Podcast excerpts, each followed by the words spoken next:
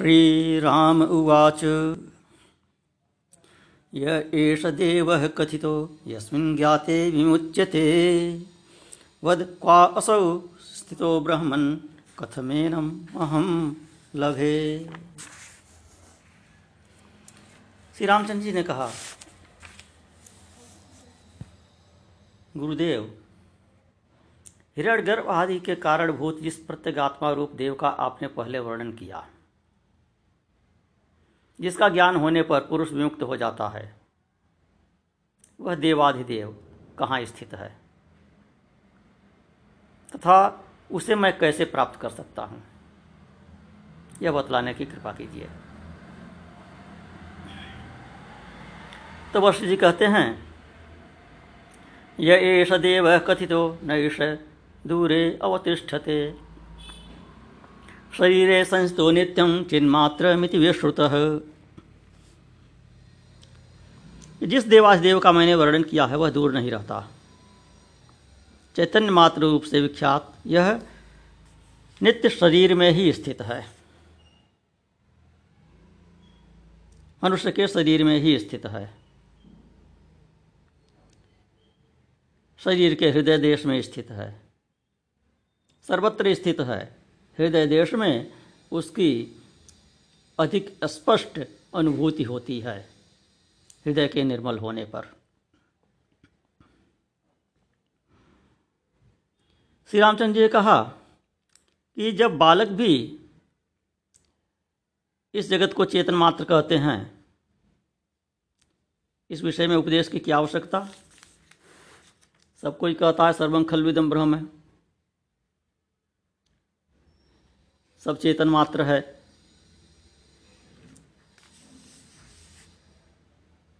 मूर्ख भी ऐसा कह सकता है। इसमें उपदेश की क्या आवश्यकता है?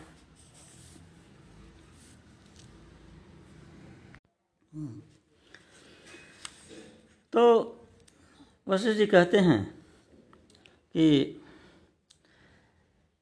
चैत्य का अर्थात दृश्य का ज्ञान के द्वारा जब तक समूल नाश न हो जाए। जीव का दृश्य पदार्थों के प्रति तब तक आकर्षण रोका नहीं जा सकता। ज्ञान के बिना दृश्य जगत का उच्छेद नहीं हो सकता है। और दृश्य जगत के रहते हुए उस चेतन मात परमात्मा का बोध नहीं हो सकता है। ब्रह्म समाधि नहीं हो सकती है। उस पर ब्रह्म परमात्मा का साक्षात्कार होने पर मूल अज्ञान के विनाश से, इस जीव की मूल अज्ञान की कार्य अंतकरण में तादात्म के अध्यास रूप हृदय ग्रंथ टूट जाती है। उसके नाश से तन्मूलक संपूर्ण संदेह भी छिन्न भिन्न हो जाते हैं। और संचित, प्रारब्ध, क्रियमाण इत्यादि कर्म विनष्ट हो जाते हैं।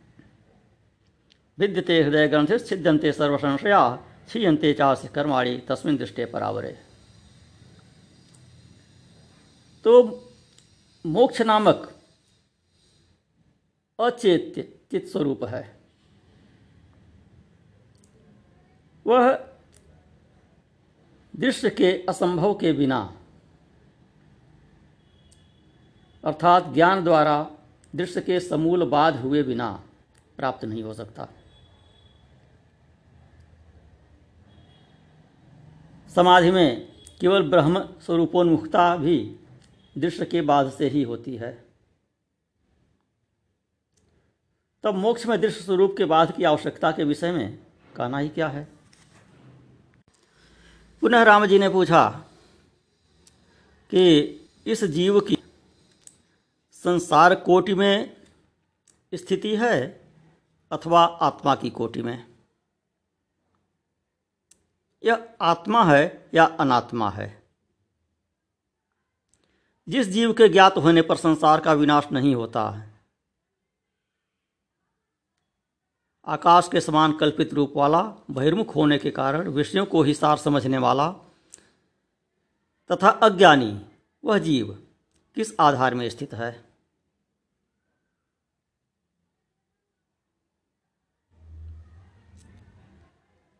और कैसा है?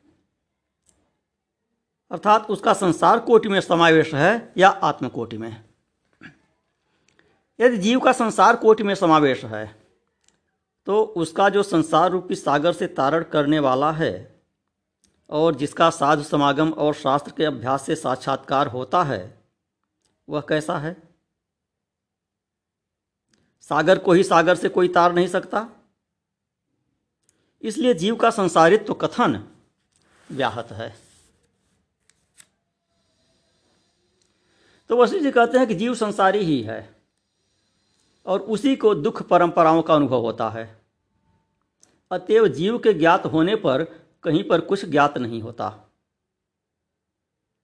यदि परमात्मा का ज्ञान हो जाता है तो जैसे विश्व के वेग के शांत होने पर विसूचिका शांत हो जाती है, वैसे ही दुख परंपरा भी नष्ट हो जाती है। जीव एव ही संसार चेतना दुख संतते, अस्मिन ज्ञाते न विज्ञातम किंचित बहुत कुत्रचित।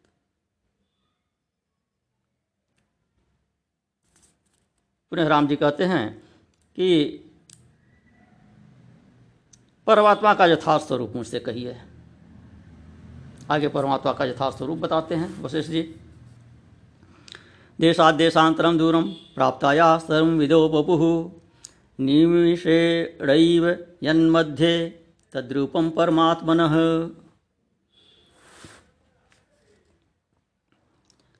एक पलक भर में एक देश से दूर अन्य देश में प्राप्त संवित अर्थात ज्ञान का निर्विषय मध्यवर्ती निकट और दूर के देश के मध्य में स्थित जो स्वरूप है, वही परमात्मा का रूप है। स बाह्याभ्यंतरम ये न सर्व संप्राप्य संगमम। स्वरूप सत्ता मापनोति तद्रूपम परमात्मन। बाह्य, अर्थात अधिभूत और अधिदैव, तथा आभ्यंतर, अर्थात अध्यात्म। इन संबोधनों के द्वारा जो जो पदार्थ प्रसिद्ध हैं, उनसे युक्त संपूर्ण जगत, जिससे आध्यासिक तादात्म संबंध को प्राप्त कर सत सत। इस प्रकार की व्यवहार योग्यता रूप स्वरूप सत्ता को प्राप्त होता है, वह परमात्मा का ही स्वरूप है। प्रकाश से यथालोक शून्यतम नवसो यथा तथेदम संस्तम यत्र तद्रूपम परमात्मन। जैसे प्रकाश का आलोक और आकाश का शून्यत्व आत्मरूप से स्थित है, वैसे ही यह जगत जिसमें स्थित है, अर्थात जो इस जगत का आत्मरूप है, वह परमात्मा का रूप है। राम जी कहते हैं, परमात्मा सत्य है, यह कैसे प्रतीत हो? और इतना विशाल तथा विविध प्रमाणों द्वारा सिद्ध। इस प्रत्यक्ष जगत नामक दृश्य का अभाव कैसे समझा जाए? इसकी असंभाव्यता कैसे प्रतीत हो? तो वशिष्ठ जी कहते हैं कि ब्रह्म प्रमाणों द्वारा नहीं ज्ञात होता। इस कथन की सिद्धि नहीं होती। ब्रह्म प्रमाणों द्वारा ज्ञात नहीं होता, इस कथन की सिद्धि नहीं होती। क्योंकि यदि प्रतिबंधक न हो तो महावाक्य द्वारा उसका ज्ञान होता है। अर्थात प्रमाणों के द्वारा उसका ज्ञान होता है। महावाक्य प्रमाण हैं। प्रतिबंधक का नाश तो ब्रह्म में अध्यस्त द्वैत के मिथ्यात्व ज्ञान से ही होता है। क्योंकि वहाँ पर, क्योंकि जहाँ पर रज्जु में सर्प का भ्रम होता है, वहाँ पर जब तक सर्प का निषेध न हो, तब तक रज्जु का ज्ञान भी नहीं हो सकता।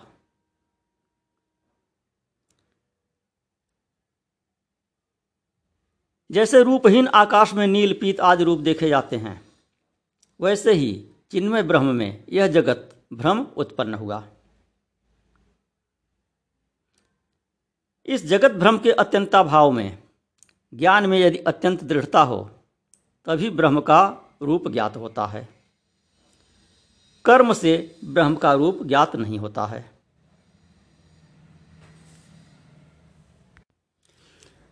इस अध्यस्त द्वैत प्रपंच को, अर्थात इस संसार को, सत्य समझने वाली बुद्धि में ब्रह्म का प्रतिबिंब नहीं पड़ सकता। क्योंकि विरोधी द्वैत से आक्रांत बुद्धि में अद्वैत का प्रतिबिंब पड़ना संभव नहीं है। फिर कहते हैं जगन नामोश दृश्य से स्वसत्ता संभव बिना बुद्धते परम तत्व न कदाचन के नचित जब तक जगत का नामक, जगत नामक इस दृश्य का मिथ्यात्व सिद्ध न हो जाए, तब तक परम तत्व अर्थात ब्रह्म को कोई नहीं जान सकता।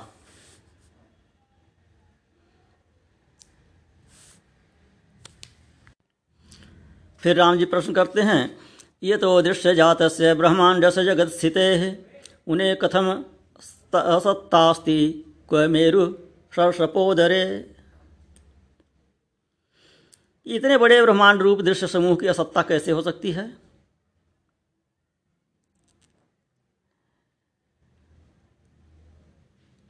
चिन्ह मात्र रूप होने से सूक्ष्म ब्रह्म में इतने बड़े ब्रह्मांडों से विस्तृत स्थूल प्रपंच का अध्यास होना असंभव प्रतीत होता है।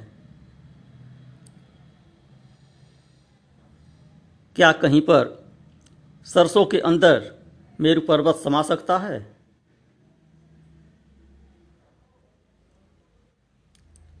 तो वशिष्ठ जी कहते हैं कि यदि आप अनुद्विग्न चित्त होकर कुछ दिनों तक साधु संघ और सत्शास्त्रों के अध्यास में परायण होंगे, तब आपके ज्ञान को मैं उसी प्रकार से विनष्ट कर दूँगा। जैसे क्षण भर में वास्तविकता का ज्ञान होने पर मृग जल नष्ट हो जाता है। दृश्य का अभाव होने पर दृष्ट, दृष्टिता भी शांत हो जाती है। केवल बोध ही अवशिष्ट रह जाता है। दिनानि कचित कदि दिनानि चिद्राम, यदि तिष्ठस सखिन्नधि साधु संगम सत्शास्त्र परमस तदहम क्षणात्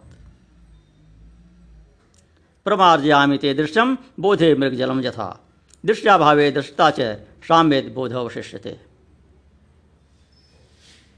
एक मिनट में ज्ञान नहीं कराया जा सकता है। ज्ञान चिद्रा में यही तिष्ठत्य खिन्नधि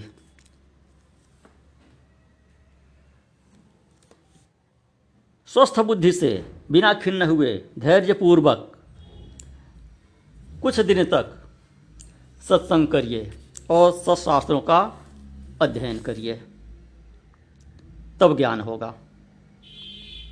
जब बहुकाल करिय सतसंगा, ताते हो ये मोह भ्रम भंगा। उसी चीज़ को यहाँ जो गोस्वामी तुलसीदास जी ने कहा है, श्री रामचरित मानस में शंकर जी ने जो गरुड़ जी से कहा, वो यहाँ पर वशिष्ठ जी कह चुके हैं।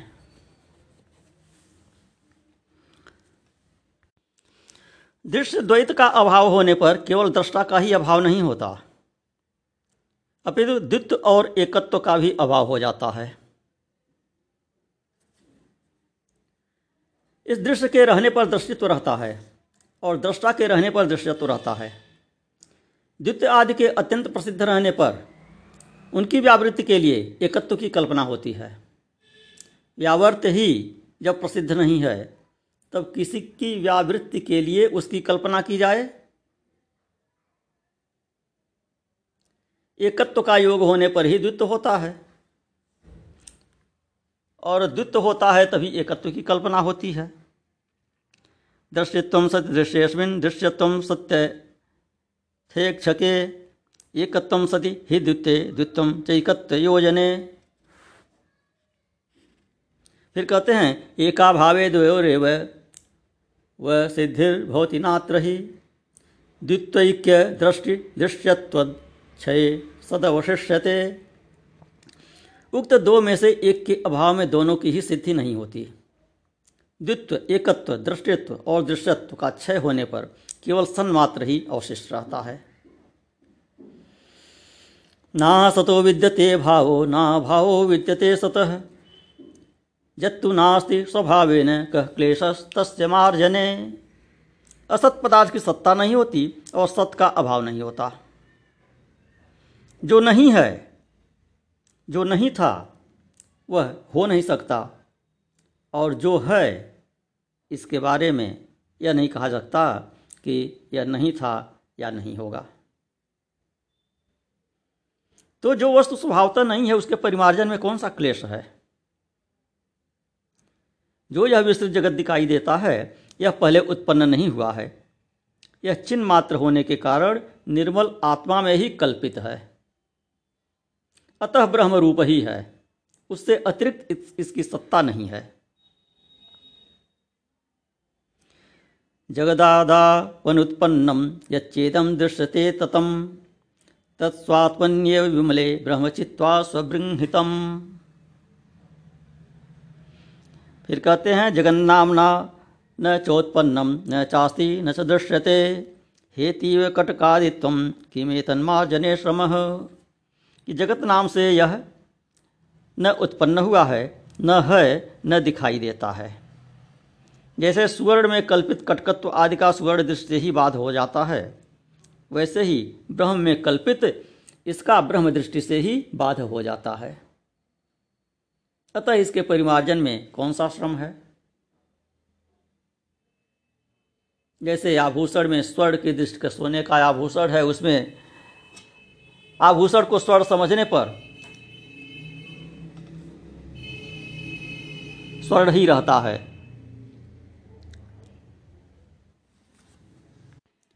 उसी प्रकार इस संसार को ब्रह्म का विवर्त देखने पर, ब्रह्म में ही ब्रह्म के द्वारा कल्पित देखने पर, चित्रित देखने पर इसका बाध हो जाता है। यह संसार भी ब्रह्ममय ही है, ब्रह्म ही है। जो पहले उत्पन्न ही नहीं हुआ, उसका यहाँ अस्तित्व कैसे हो सकता है? मरुस्थल में जलपूर्ण नदी की सत्ता तथा द्वितीय चंद्रमा में ग्रहत्व कैसे हो सकता है? इसलिए जैसे बंध्या का पुत्र नहीं है, जैसे मरुभूमि में जल नहीं है और जैसे आकाश में वृक्ष नहीं है, वैसे ही यह जगत भ्रम भी नहीं है। कहते हैं, यदि तम दृश्यते राम तद ब्रह्म निरामयम। ये तत्पुरस्ताद्वक्षा में युक्त तो न गिरई च। कि जो कुछ यह दिखाई देता है, वह सब निर्मल ब्रह्म ही है। इसको आगे उपदेश के द्वारा और आख्यान इत्यादि युक्तियों के द्वारा भी कहूँगा। आगे से विभिन्न प्रकार की आख्यायिकाएँ बताएँगे। नारायण।